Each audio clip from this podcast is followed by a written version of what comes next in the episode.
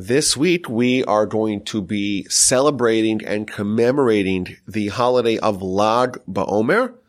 It's an interesting holiday with an interesting backstory, with all kinds of interesting customs.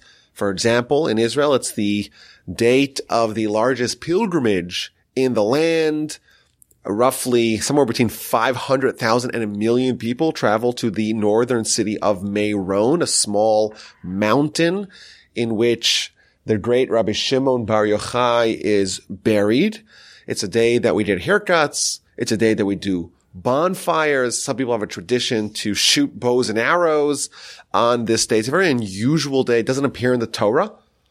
And it has really, um, I think really interesting and, and valuable origins. So what I want to do now is kind of study the backstory of the Omer in general and specifically Lag BaOmer. So what's the background of this, of this day? So first of all, Lag is not an actual word. It is a date.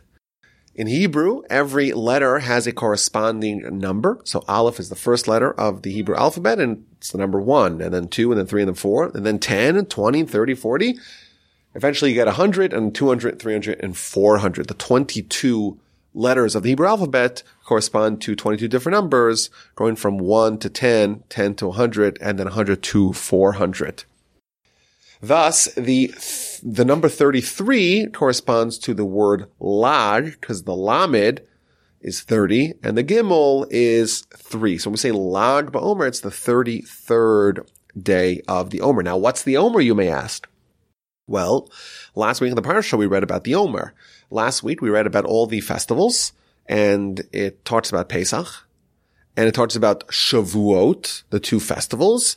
And in between those two, there's a bridge and that's the counting of the Omer. Starting from day two of Pesach, we bring a special offering, a barley offering in the temple called the Omer offering. And that kickstarts a counting of 49 days that culminates on the 50th day, which is Shavuos, on which we bring a second offering, not a barley offering, not the Omer offering, but a different offering, a wheat offering, which is called the Shtei Halechem.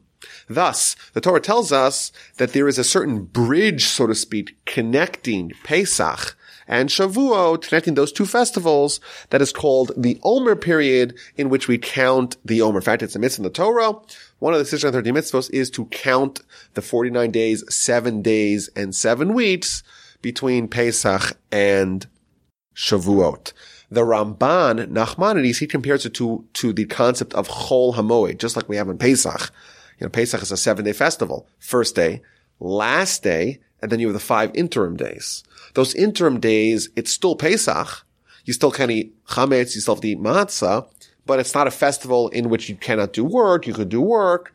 It's just kind of an intermediate day. Similarly, on a conceptual level, says the Ramban, you have Pesach, which is like one half of a grander festival, Shavuot, which is the end of that grand festival, and then you have the days in between, the days of the Omer, and that is the intermediate days that are connecting these two. And specifically, it's linked to those offerings. You have the barley offering on the second day of Pesach and the wheat offering on Shavuot. And we count those days in, in between. Now, there is a debate amongst the commentaries if the counting of the Omer today, i.e. when the temple is not extant, i.e. when those offerings, the Korban Omer, the Omer offering of the second day of Pesach and the Shtei Halechem, the, the wheat offering of Pesach, when those are not offered, is there still a mitzvah to bridge those two with the Kanti de Omer? Everyone agrees there is a mitzvah. Is it rabbinic? Is it Torahitic? That is a debate. Now, what's the rationale for this mitzvah? What's the underlying message of this mitzvah? Because these days are special days. It's, it's the Omer. It's between these two festivals. And there's obviously a reason for this mitzvah that we're counting. It's a very unusual mitzvah to count the days. What's the meaning behind it? So maybe there's uh, several answers, but one of the answers is brought down in the book of the Chinuch, the Sefer Chinuch, which is a medieval book which delineates the mitzvahs of the Torah and gives a reason behind each mitzvah. And he says, very powerful insight. The reason why our nation exists, what is the raison d'etre, as they say in French, of our nation? Why are we here? Why is there such a thing called the Jewish nation? Question number one. Question number two, the reason why the world exists. Why did the Almighty create the world? Number three, why did the Almighty do the Exodus? The answer to all those three questions is one word. Torah. Our nation, our heritage, our existence is Torah. He quotes a verse. The verse tells us that the reason why the Almighty created the world, Torah. The reason why the Almighty did the Exodus, it wasn't just to save us from our plight of being an enslaved people. It was to bring us to Mount Sinai and to give us the Torah. And therefore what happens? You have the Exodus. Delightful. You're freemen. But you know that this is just the first step of the journey. Because now you're spending 50 days to get to Sinai to complete the liberation at the foot of the mountain when you're going to get the Torah. So the Jewish people, they leave Egypt, the Exodus, it's on Pesach. And they start counting because they know soon, within 50 days, we're going to be at Mount Sinai and the culmination, the summation of this Exodus is going to be when we get the Torah. And therefore, just for someone who has deep anticipation for something, they count down the days, that they're waiting, they're focused entirely on what they're looking forward to. That's why we have the mitzvah to count the days. Now, the, the Chinuch asks an interesting question. He says, I don't get it. Jewish people know that they're going to get the Torah 50 days after the Exodus, and therefore they're counting. Doesn't it make sense to count down? You start with 50 and then you go to 49 and 48, 40. How many days you have left? Why are you counting up? Why is the second day of Pesach day one, day two, day three? And of course, the 33rd day of the Omer is day 33, etc. So we, so why don't we count down instead of counting up? So he gives an answer. He says, listen, it's kind of depressing to think about how many days you have left. It's, it's the third day of the Omer, but instead you say it's 47 days left. It could be, it could be depressing. It could be overwhelming. The Jewish people were so anticipating Sinai that it was more productive for them to think, oh, we already accomplished two days. Oh, we, you know, we've, we've killed two days. We've killed three days. We, we, we, we've moved. We've progressed towards, towards Sinai and focus on that. And that's a way for them to keep their eye on the ball without getting dejected how many more days we have left. Another answer is offered by the sages. You know, we have this connection between, between Exodus, between Pesach, and between Sinai, between getting the Torah. And we have this other connection between the, the Omer offering, the barley offering, and the Shtei offering, the wheat offering. And our sages tell us in the Talmud that barley is synonymous with animal food. And wheat is synonymous with human food. And we know, our sages tell us, the Ramban, for example, tells us that a human is a hybrid of an animal. We have an animalistic body and an angel. And what makes us human is not our body, it's our soul. And therefore we're being upgraded from the beginning, so to speak, where there's the physical liber- liberation and therefore there's the food which nourishes our physical animalistic side that's the Exodus. And the completion of that is where we get to exhibit our humanity by focusing, so to speak, on the angelic side, i.e. becoming human, because that is done via, via the Torah. On, on, the day of Shavuot, the day we get the Torah, that's the day in which we really achieve our, our humanity. And thus, the theme of these weeks is all about preparing for Sinai, preparing for the Torah. In fact, we have a tradition to study Pirkei Avos, to study the chapters of the fathers, because that's really what gets us in the zone for, for Torah. Now, there's another interesting question, and that is, why do we start the counting from the second day of Pesach? Shouldn't it be more natural? First day of Pesach is the first day of the Omer. Why is the first day of Pesach not counted at all? The second day of Pesach, that's the first day of the Omer, and you count from there. Isn't that more logical? So he gives an answer, the Sefer Chinuch does. He says, listen, the first day of the Pesach was a day of the tremendous miracle. You don't want to muddle that day with anything else. That's a day that's designated. It's only about the Exodus. You don't think about, about Sinai. You don't think of anything else. That's a day that's focused, laser focused on the Exodus. Once you're done that, then you could kind of move on to the next project, i.e. start your trek to Sinai. My grandfather, blessed memory, used to always say very deep insight. What happened on the night of the Exodus? On the night of the Exodus, there was a revelation that elevated the nation, a nation of slaves, a nation of idolaters into the highest peak, the acme of the human experience. It was totally unnatural. It was totally artificial. God, so to speak, temporarily elevated us and we had the Exodus. What happened the next day? The next day, God said, okay, you've seen the promised land. You've had that experience. Now it's time to go back to the bottom rung and start from scratch. And say, just tell us that there's really 50 levels of greatness that we should achieve. On the first night of Pesach, we were temporarily catapulted to level 50. The next day, it's natural now. We're brought down to the first rung. And now it's time to start making your way there yourself. The Sinai experience and the Exodus experience were the identical experience. Highest level, level 50. The difference is, is that at the Exodus, they achieved it artificially. God says, okay, I'm, I'm pulling you out even though you're not worthy of it. And then over the course of the next 50 days, each day, they unlocked another level and they moved up one rung until finally at Sinai they actually got there themselves and therefore they had the same experience, but this time they earned it. It's almost, there's a analogy.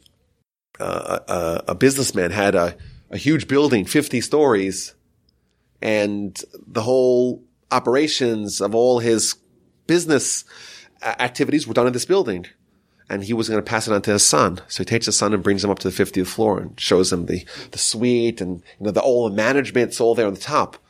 And he's there. You get to taste it. Okay. Now time to really understand the business. Go down to the first floor, understand the first floor, move up to the next floor, and eventually really earn it. Yes, you get to taste it a little bit at the beginning. Now it's time to earn it. So that's really the connection again between Pesach and, Shav- and Shavuot. It's the same level. It's the same stature. It's the same level 50, but the Omer is the bridge because now you, you taste it. Now it's time to actually live it, to become it via these 50 days. So that's one concept of these days, the days of the Omer. Our sages tell us that there's also a kind of a sad component to this day, and that is that the students of Rabbi Akiva, they passed away, many of them passed away during these days during the days between Pesach and, and Shavuot. The Talmud, the book of Yevamos, page 62b tells us, it starts with a teaching from Rabbi Akiva. If you teach Torah in your youth, teach Torah in your old age. If you have students in your youth, have students in your old age. Why? Because you never know which ones are going to succeed. And then he gives us the context. It says Rabbi Akiva had 24,000 students, 12,000 pairs of chavrusas, of, of study partners, and they all died in one time period, in one time frame, because they did not accord each other sufficient honor. And after they died, the world was bereft of Torah. Until Rabbi Akiva, he came to the sages in the south, and he had five students in the south. And who are these five students? They are none other than great Rabbi Meir, Rabbi Yehuda, Rabbi Yossi, Rabbi Shimon, and Rabbi Elazar ben Shamua. And the Talmud goes on to elaborate this devastation of the death of 24,000 students of Rabbi Akiva, when did that happen? That happened between Pesach and between Shavuos. And why did it happen? The Talmud tells us they did not accord each other sufficient respect. Why specifically did they die in this period? Because after all, the period between Pesach and Shavuot is the time to prepare for Torah. If you don't respect your study partner, if you don't accord the fellow Torah scholar their due honor, their due respect, well then this is the day that you're the most vulnerable because this is the time you have to focus more than anything else on Torah and preparing yourself for the day. And if you're not honoring the Torah scholar, you're obviously not preparing and therefore you are vulnerable. So this is kind of the background to Lag BaOmer, to the 33rd day of the Omer. So on one hand, the period of the Omer is a period of mourning. Our sages tell us that the custom is not to shave, not to get haircuts, not to have weddings, not to listen to music up to Lag BaOmer. Once Lag BaOmer comes, then everything is allowed. Some people wait till the 34th day, but that's the time period where everything changes. So it's mourning, and then it's kind of like a celebration. And it seems to be, you know, somewhat diametrically opposite. On one hand, you have the mourning, all these great sages died. On the other hand, you have this happiness. It's Lag BaOmer. It's a festival. It's a holiday. We, we, we listen to music. We get haircuts. It's a time of celebration. What's kind of the interplay between, between these, these two experiences? And the answer is that yes, on one hand, it's day of tremendous sadness. 24,000 great sages died all that Torah, all those students of Rabbi Akiva died, but five students remained. And these five students, essentially, they were the vital links connecting the Torah that Rabbi Akiva studied from his predecessors to the next generation. And thus the fact that these five students survived and they didn't die and they, and, and, and Lag BaOmer was the day where they stopped dying and these five students survived. If not for that, we wouldn't have Torah. We wouldn't exist. Because the Jewish nation was hanging on a thread. It was hanging on a thread, and that thread was these five students. And this is the day, Lag BaOmer, when they were preserved and our nation lived to survive another day. And in fact, the Talmud tells us, who are these five students? Who's Rabbi Meir? Well, Rabbi Meir is a student of Rabbi Akiva. We know that. But what's his role in history? Says the Talmud. In the book of Sanhedrin, page 86a, if you have a Mishnah, again, a Mishnah is the book of oral Torah of Jewish law, and the Mishnah just teaches the law, it's unattributed. Who's the author? The author is Rabbi Meir. In effect, the Mishnah is the notes of Rabbi Meir. And then what about the other students of Rabbi Akiva? Well, if you have a Sifra, which is another accompanying book, that's written by Rabbi Yehuda. If you have a Sifri, it's Rabbi Shimon. These are all the students of Rabbi Akiva who are perpetuating Torah and authoring the authoritative books of oral Torah to the next generation. And their survival was somehow unlocked during Lag BaOmer, during the 33rd day of, of the Omer. Now, one of his students, one of these five students, most symbolizes Lag BaOmer above all of them, and that is Rabbi Shimon, known full, by his full name as Rabbi Shimon Bar Yochai, the son of Yochai. His, father, his father's name was Yochai. And in fact, the day that he passed, his yahrzeit is on the 33rd day of the Omer. Now, Rabbi Shimon is a very pivotal character in Jewish history he is someone who is uh, traditionally accepted as the author of the Zohar, which is the authoritative kind of oral Torah companion, just like there's the Mishnah in the revealed Torah, there's the Zohar in the hidden Torah, in the Kabbalah. And he's someone who actually is able to play in both fields because the fourth most common name in Mishnah is Rabbi Shimon one of the great students of Rabbi Akiva. He's teaching us revealed Torah. And he's the author of the Zohar of the hidden Torah. So he's one of these great titans that is transmitting Torah to the next generation. And his, the day of his passing is the 33rd day of the Omer. Moreover, when you open up the Zohar, you find out some tremendous, miraculous, wondrous things that happened on the original 33rd day of the Omer, the day of his passing, there is a section in the Zohar called the Idra Zuta. And that is the teachings of Rabbi Shimon and the stories that happened to him on the Lag BaOmer of his passing. And it tells us that he was revealing secrets of the Torah to his students on that day and the sun did not set until he had finished revealing the, the secrets of the hidden Torah till his students. And then he declares, this day, the day of the 30th day of the Omer, is my day. It's the day of Rabbi Shimon. and it's always going to be associated with me. And it's a day that my priorities, it's a day that my ideals are going to be tremendously powerful.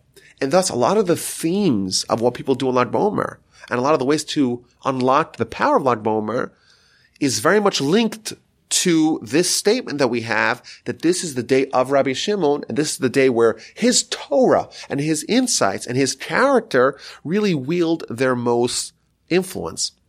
So one of the traditions is to study the teachings of Rabbi Shimon on this day and to try to identify with the themes of Rabbi Shimon and of, of his teachings, connect to him, connect to his Torah, and use that to unlock the powers of the day. So I wanted to go through some of the teachings of Rabbi Shimon that really are his hallmarks. And some of them are very dramatic stories. Some of them are very difficult concepts, not necessarily intellectually difficult, but difficult to, to absorb. But it's worthwhile to kind of keep these things in mind on Lag BaOmer as we prepare for it. So for example, one of the themes that we see in our sages, uh, teachings in his name, in the stories that we find out about him in the Talmud, is the idea of total dedication to Torah. 100%. Not 99.9, 100%. And if you think about it, you know, Rabbi Shimon emerges in a time where 24,000 students are dead. There's five students remaining. Think about it. We live in a world, thank God, where there's many, many rabbis and scholars, and there's a lot of Torah. There's a renaissance of Torah that exists right now in the times of the end of Rabbi Akiva's life, there was this event, this cataclysmic event where thousands, 24,000 students, almost the entire ranks of all the sages, all the young sages, the next generation, they all die. And what do you have? You have five students. And what's the attitude of these students? We see with Rabbi Shimon, he realizes it's the time now to rebuild. There's a famous statement that is quoted in his name, the Talmud, where he said, God forbid the Jewish people forget the Torah. God forbid. All of humanity, everything hinges on this. The whole world, certainly the nation, hinges on the Jewish people maintaining their connection to Torah. God forbid they forget it. And therefore, what stance does he take? He takes a stance of total commitment to Torah, total, total immersion in Torah, and not a single inch of compromise. So for example, the Talmud book of Brachos page 35b, has a following dilemma. You know, we know we have to study Torah. We're Jews after all. On the other hand, you may have a family and you have mouths to feed. So you have to have a livelihood. What do you do? How do you balance those priorities? So it brings an opinion of Rabbi Yishmael. Rabbi Yishmael says, listen, of course, Torah is your priority, but your family is also a priority. It's also a value. So you have to figure out uh, when it's time to work in the field when it's time to work in your job, you got to work. Other times you got to study Torah. You have to try to find a way to harmonize your dual responsibilities, your responsibility to Torah and your responsibility to your family for your livelihood. That's what Rabbi Yishmael says. A very pragmatic approach. Comes along Rabbi Shimon. And he says like this, I don't, I don't get it. When it's time to plow, you're going to plow. When it's time to sow, you're going to sow. When it's time to harvest, you're going to, you're going to harvest. When it's time to gather, you're going to gather. Your whole life, you're going to be busy. When are you going to study Torah? He's like, no, th- that's not the solution. I'll tell you what the solution is. You know what the solution is? Study Torah all the time, day and night, and never depart from it. What's going to be with your family? What's going to be with your children? How are you going to make a livelihood? Rely on God. Just rely on God. He'll take care of you. He'll take care of you. That's it. When the Jewish people doing the will of God, says Rabbi Shimon, don't worry about it. He's got you covered. The Almighty loves you like a child. You study Torah. He's got you covered. Only Torah and reliance on God. Know, the Talmud goes on to say, well, a lot of people tried this. It wasn't so successful for them. People said, you know what? I'm not going to feed my family. I'm just going to rely on God. And they stayed hungry because they weren't able to hack it. But certainly his characteristic is one of total reliance on God. Now, parenthetically, our sages tell us that the manna, when did the manna start falling? So it's sometime between the Exodus and Shavuos, because they were eating matzah as they were leaving Egypt, the time that they were hurrying up and baking the matzah. So they had some matzah, but when the matzah ran out, the manna came. When did the manna come? Our sages tell us on the 33rd day of the Omer. Well, what's the manna? The manna is God saying, I will provide food for you. You do your job and I got you covered. You don't need to work. You don't need to plow. You don't need to plant. You don't need to till. You don't need to harvest. None of that. God got you covered. And that is the day. When did this start? On Rabbi Shimon's day. And that's his characteristic that he most embodies. Rely on God, study Torah, and don't worry about it. Now, the same uncompromising characteristic is exhibited in another famous event of his life. There was a discussion amongst the sages. You have Rabbi Shimon and Rabbi Yossi and Rabbi Yehuda. These are three of the five students of Rabbi Akiva who survived. And there's some other individual, a son of a convert, and he's also listening in the conversation. And this story is told in the Talmud, page 33b of the book of Shabbos. And they start talking about the Romans. Remember, this is the time that all the troubles of the Jewish people are primarily the products of, of Roman oppression. So they start having a conversation, the rabbis, amongst themselves about the Romans. Are they good or are they bad? So Rabbi Yehuda, he begins and says, listen, you know, the Romans, yes, they're barbarians and yes, they're very cruel, but after all, look, look, what they did. They established marketplaces and they built bridges and they built bathhouses. There's something very redeeming, very admirable about them. That's what Rabbi Yehuda says. Rabbi Yossi's quiet. He doesn't participate. Rabbi Shimon, he's not compromising. He's not willing to whitewash or color his perspective. He doesn't say the truth exactly the way it is. So what does he say? He says everything they did, they did only for themselves. It was selfish. Why did they build marketplaces? Because they wanted to have brothels. Why did they establish bathhouses? Because they wanted to beautify themselves. Why did they build bridges? Because they wanted to collect tolls. Everything was selfish. There was, these people are not worthy of any admiration. In any event, the individual that was there, the son of the converts, he overhears this conversation and he quickly runs to go tell the authorities. These rabbis have some interesting opinions about the Roman overlords. So the Romans find out what happened and they find out that Rabbi Yehuda, he praised them. Rabbi Yehuda, you're going to be promoted. We're going to make sure that whenever you, there's a lecture in the, in the, in, in the study house, you're going to be one that's going to give the lecture. Rabbi Yossi, you were quiet. You were ambiguous.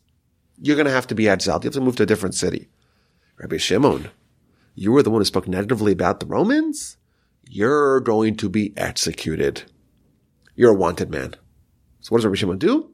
He escapes and eventually he's worried that his location is going to be divulged to the Romans and he finds a second location to hide in a barren cave where he's hiding together with his son.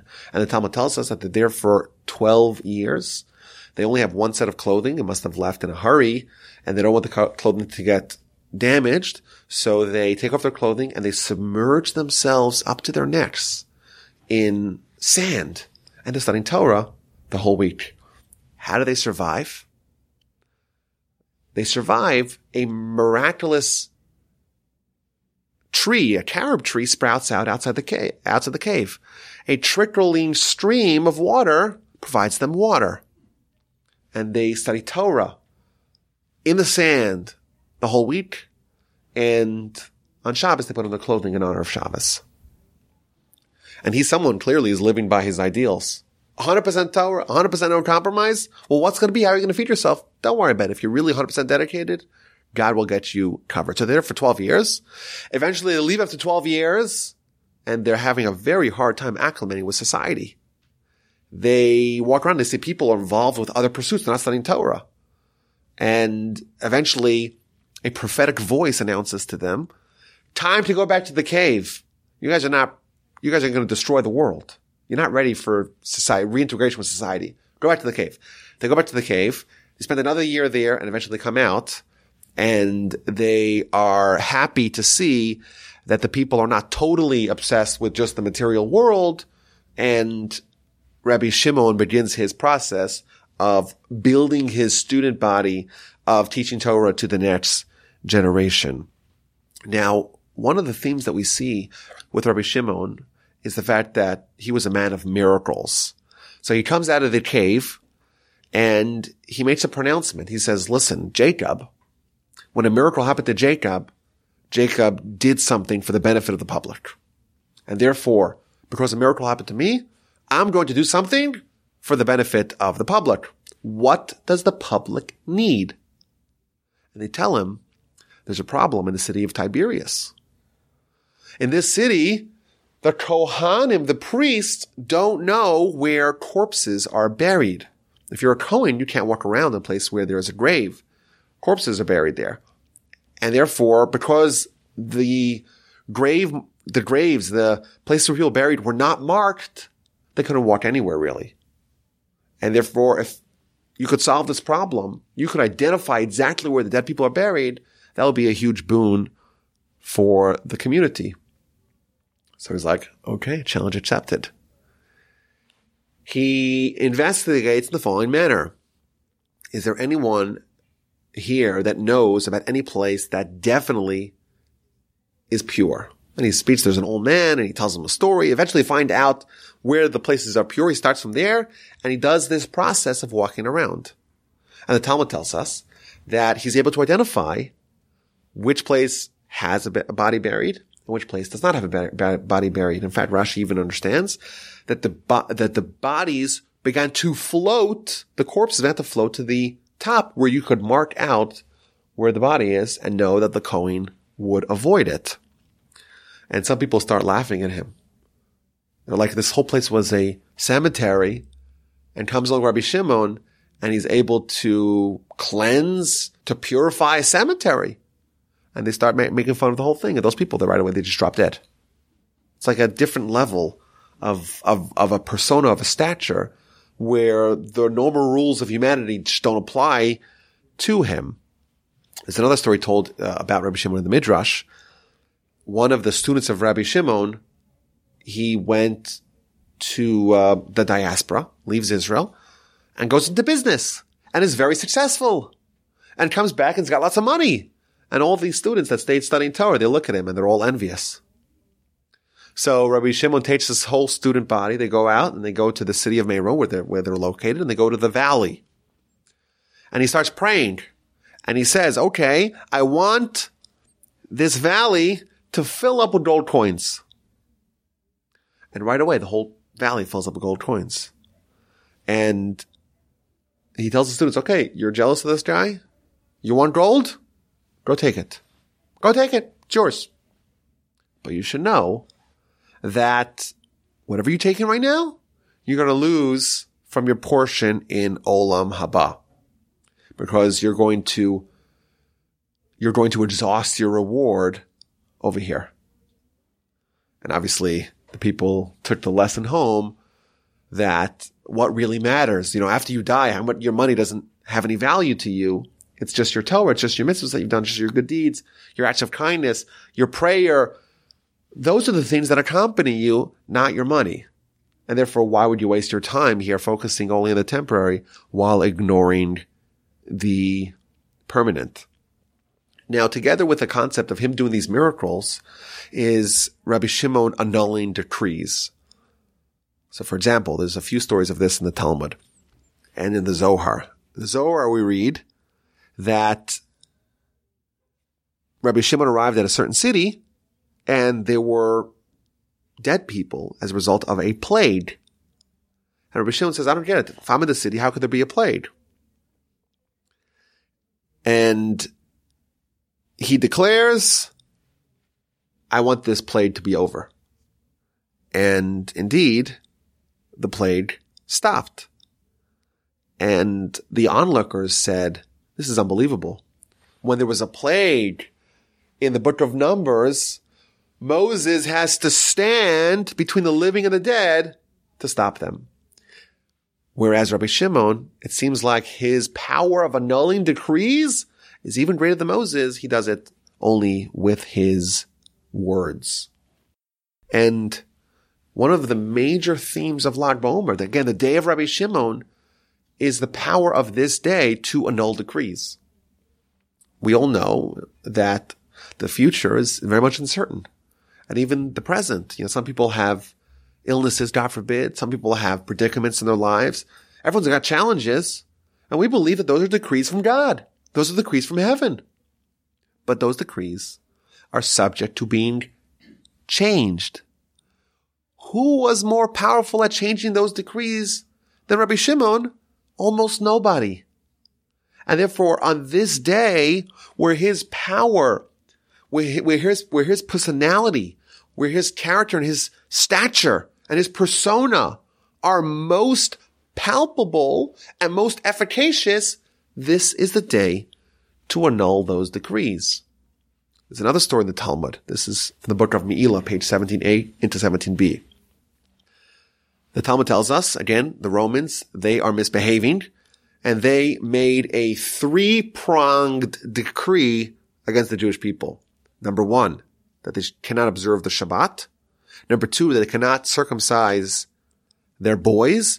And number three, that they cannot obey the laws of, of ritual purity vis-a-vis marital relations. So the laws of family purity, they couldn't, they couldn't obey, they couldn't observe. So how do we solve this problem? the Romans are attacking some of the very foundational cores of the Jewish people. So one of the rabbis, his name was Rabbi Ruvain, he had a solution. He disguised himself as a Gentile. And the Talmud explains what did he do? He cut his hair in the front and let his hair in the back grow like a mullet. That was the hairstyle that was popular amongst the Romans. And he went and he infiltrated the Roman inner circle. And he started lobbying them. He says, listen, if you have an enemy, do you want to be rich or do you want to be poor? And they say, well, if we have an enemy, we want them to be, to be poor. Well, the Jewish people, you're, they're your enemy, right? So why would you force them to work on Shabbat? If they want to take a day off from work, let them take a day off for work. They'll be poorer. They're like, well, that, that makes sense. Okay. They got rid of that decree. And then the Rabbi Ruvain, again dressed up, masquerading as a, as a Roman, he tells them, if you have an enemy, do you want it to be weak? Do you want it to be strong? Well, of course, we have an enemy. We want it to be, to be weak. Well, okay. Let them circumcise their boys. Let them weaken themselves. Brilliant. Okay. We're annulling that degree too. And then he says, well, if you have an enemy, do you want it to be numerous or do you want them to be few? We want it to be few.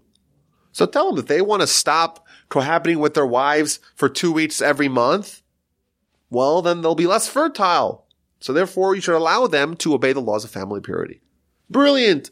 They accepted his advice and they annulled that decree too. Problem solved, right? Wrong. Eventually, the Romans discovered the ruse. They realized that he's Jewish and he just got dressed up he just got that Roman haircut and he did that just to lobby them in the favor of the Jews. So right away they restored all these edicts. Now the Jewish people have a dilemma. What to do? How do we once again annul these decrees? And everyone agreed there's only one man for the job. Rabbi Shimon Bar Yochai. So he heads out to Rome. He travels from, from Israel from northern Israel, and he's going to go do. it. He's going to go solve the problem. He's going to walk into the lion's den. He's going to lobby them. Along the way, says the Talmud, a demon joined his entourage. I want to help you. Is it okay if I help you? Says the demon to Rabbi Shimon. Rabbi Shimon says yes, but then he starts crying. He says, Hagar, the maidservant of Abraham, three times she had angels appear to her. And all I get is this lousy demon to help me? How far we have fallen. Regardless, what happens? The demon runs up into Rome, goes to the Caesar's daughter, and embeds himself in the Caesar's daughter. And she's going crazy. She's going nuts. She's screaming at the top of her lungs, I need Rabbi Shimon, I need Rabbi Shimon. Again, this is caused by the demon. This is a story in the Talmud. This is not, uh, it's not, it's not from the Midrash, from the Zohar. This is from the Talmud. And the whole city is in an uproar where's this Rabbi Shimon? We need someone to solve this problem. So he walks into the city and everyone's looking high and low for Rabbi Shimon. He's like, well, here I am. Quickly they usher him into the inner sanctums of, uh, of the palace and he meets the girl and he speaks to the demon says, okay, demon, you've done your job. Come out. He comes out and miraculously the girl stops wailing. She's been healed. They're so thankful. They thank you profusely. Whatever you want, you get. Whatever you want. They bring him to the storage houses of gold. Anything. Anything you want. It's all yours. Of course, he has no interest in that. He just starts looking through the decrees and he finds the decree that says Jewish people can't do these three things, can't obey these three mitzvahs. This is all I want. That's all you want? Take it happily. He rips it up and he heads back to Israel. So this story, incidentally, it's a it's a um, an example, a testament to the power of annulling decrees of Rabbi Shimon and consequently, the power that we have on this day, Rabbi Shimon's day, to annul the decrees, number one. But it's also been suggested that there's an ancient custom to give haircuts on the 33rd day of, of the Omer, especially for young children. We know that there's a custom to not give young boys haircuts until they're three years old And it's a widespread, ubiquitous custom to bring the kids to Meron, to the burial spot of Rabbi Shimon, to give them the first haircut on the 33rd day of the Omer. Where does that come from? What's the origin of that custom? It's been suggested that Rabbi Shimon is the one who was able to save the Jewish people with a Jewish haircut. The other rabbi, Rabbi Ruvain, had to put the mullet on, had to get the non-Jewish haircut to try to save the Jewish people. It didn't work. And what does Rabbi Shimon do? He doesn't change anything. He kind of maintains the Jewish look, the Jewish look, the Jewish hairstyle, and he's able to save the Jews nonetheless. And therefore, on this day that we are again trying to tap into the experience of Rabbi Shimon, we give our kids a Jewish haircut, the first Jewish haircut on the 30 day, 30 day of Omer on the Rabbi Shimon's day in Meron to kind of tap into this power. There was a story with the Arizal. The Arizal, of course, was the titan of, of Kabbalah in the 16th century. And he actually lived in Tzfat, not far from Meron. And of course, they would go every year to Meron to, which is again the place where Rabbi Shimon is buried. And the story is told that one year the Arizal was dancing with his students on Lag BaOmer in Meron, and a tall elderly individual that no one knew was there and they danced with the Arizal all the students. And afterwards, the Arizal tells his students, by the way, that man that no one recognized, you know who he really is? It really is Rabbi Shimon. He came here to join with us. And that's one of the themes that we see. It's a little bit advanced for us because we're simple people. But in all the Kabbalistic sources, they talk about that Rabbi Shimon himself actually comes on this day. It's his day and whoever comes to his gravesite to connect to him, he's kind of there as well. And it's a day to really unlock a lot of, of, of the power inherent in Rabbi Shimon's own life and to make great advances on this day, both spiritually and even materially. Another one of the customs of this day is the custom of burning bonfires. I remember as a kid, every year, now, now it's like you have to deal with the fire code and, and you have to do it uh, with a permit. But uh, as a child, when I was uh, seven and eight years old, my parents lived in Jerusalem. So for a brief period, I was living in Jerusalem. And the day after Pesach, all the kids in the whole country, they start building their massive bonfires. Some of them put an effigy of Haman on top of it. It gets um, pretty dramatic because they get, they build them pretty big.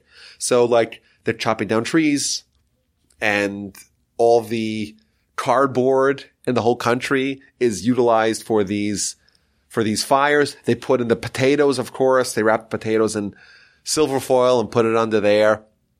It's a, it's a big deal. It's essentially the pastime of Israeli kids and probably some Americans as, as well from the day after Pesach until Lag BaOmer.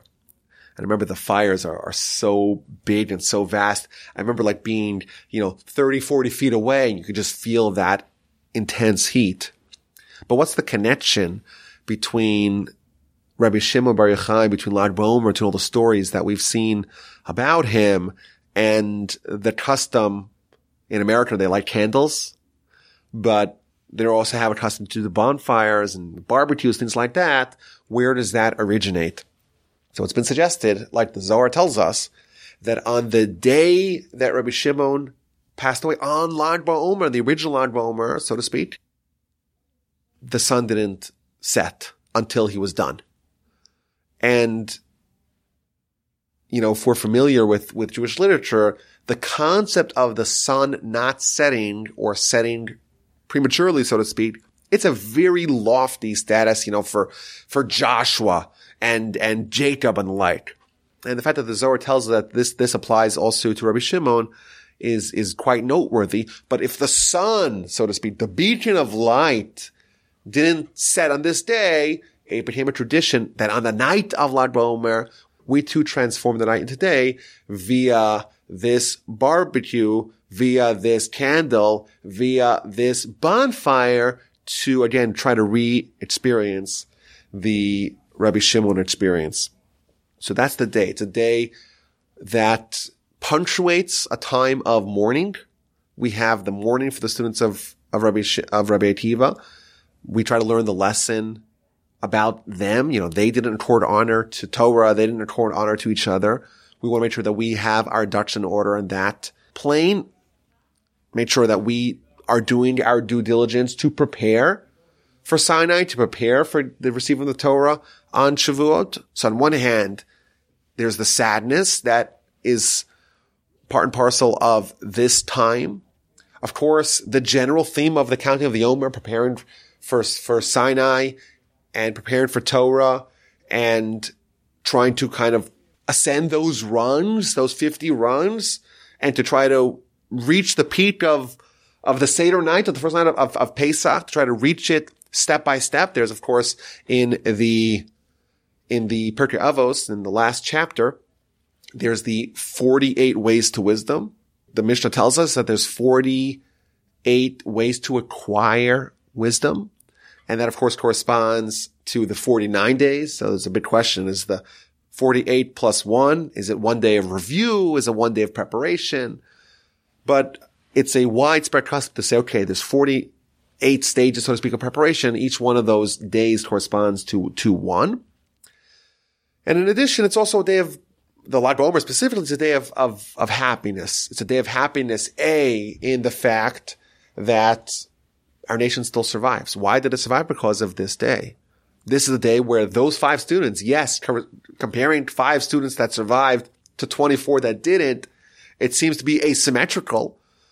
But when you look at history, those five students gave us the Judaism that we have today. They were the ones who transmitted Rabbi Akiva's Torah who codified Akiva's Torah to the next generation eventually and proliferated the ranks of, uh, of the students.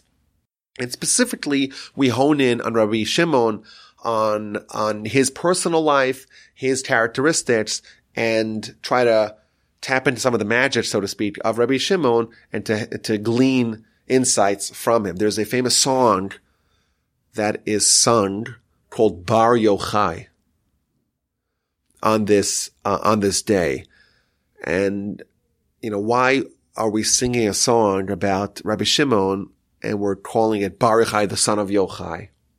Doesn't it make sense to talk about Rabbi Shimon himself? And the answer is perhaps that Rabbi Shimon himself, we read these stories and we've only shared a few of them. There's, there's some other wild, wild stories that we've, that we've skipped.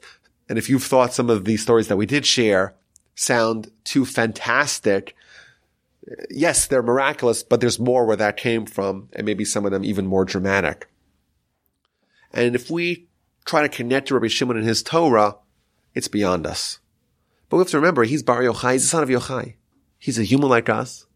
He had his challenges like we do, and therefore we focus on that. He's, you know, his father was Yochai, our father is our, whoever it is, and not to say, oh, because I cannot, I have no conceptualization of this angelic figure. I shouldn't try to connect to him and his Torah at all.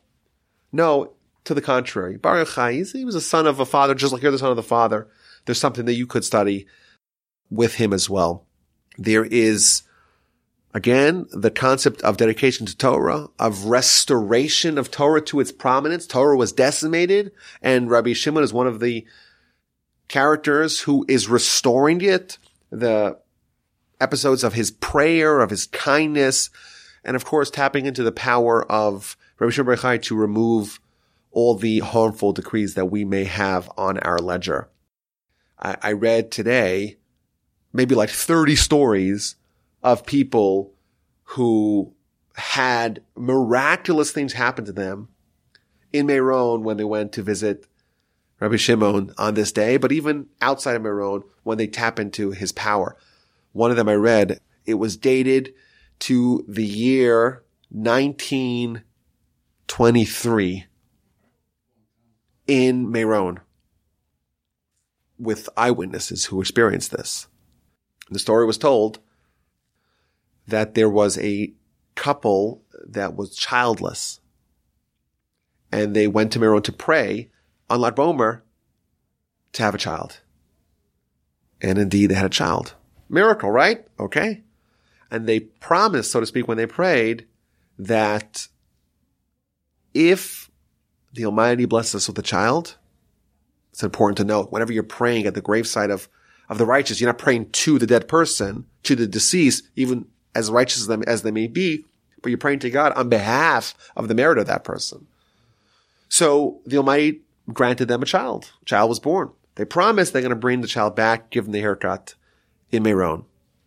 Baby's born. Three years later, they come back to Meron to give the child a haircut. And something happened. It's not clear what happened, but the child died on that day. Child was dead. And obviously everyone's devastated. What a tragedy. And the child's mother starts wailing and starts praying. And she takes her deceased young boy and she puts him on the, uh, on the grave site, so to speak. She closes the room and they start, everyone starts praying. Save us from this. revive this child, resuscitate this child in the merit of Rabbi Shimon. And their prayer was efficacious. And they hear from the other side of the door, kid wakes up and he's thirsty. He's been healed. This happened again in modern times and has been told over by witness, eyewitnesses who experienced it. It's documented. And of course, for us, this is a lot of these concepts are, are very hard to, to understand, to process. But that's certainly the impression we get of Rabbi Shimon, even if we discount the Zohar, we discount the Kabbalah, just what's in the Talmud about him. He's described as someone who is melumad benisim. He's trained in miracles. This is a day for us to also maybe tap into the power with our prayer, with our connection to Rabbi Shimon and his Torah and his teachings to hopefully garner some miracles of our own.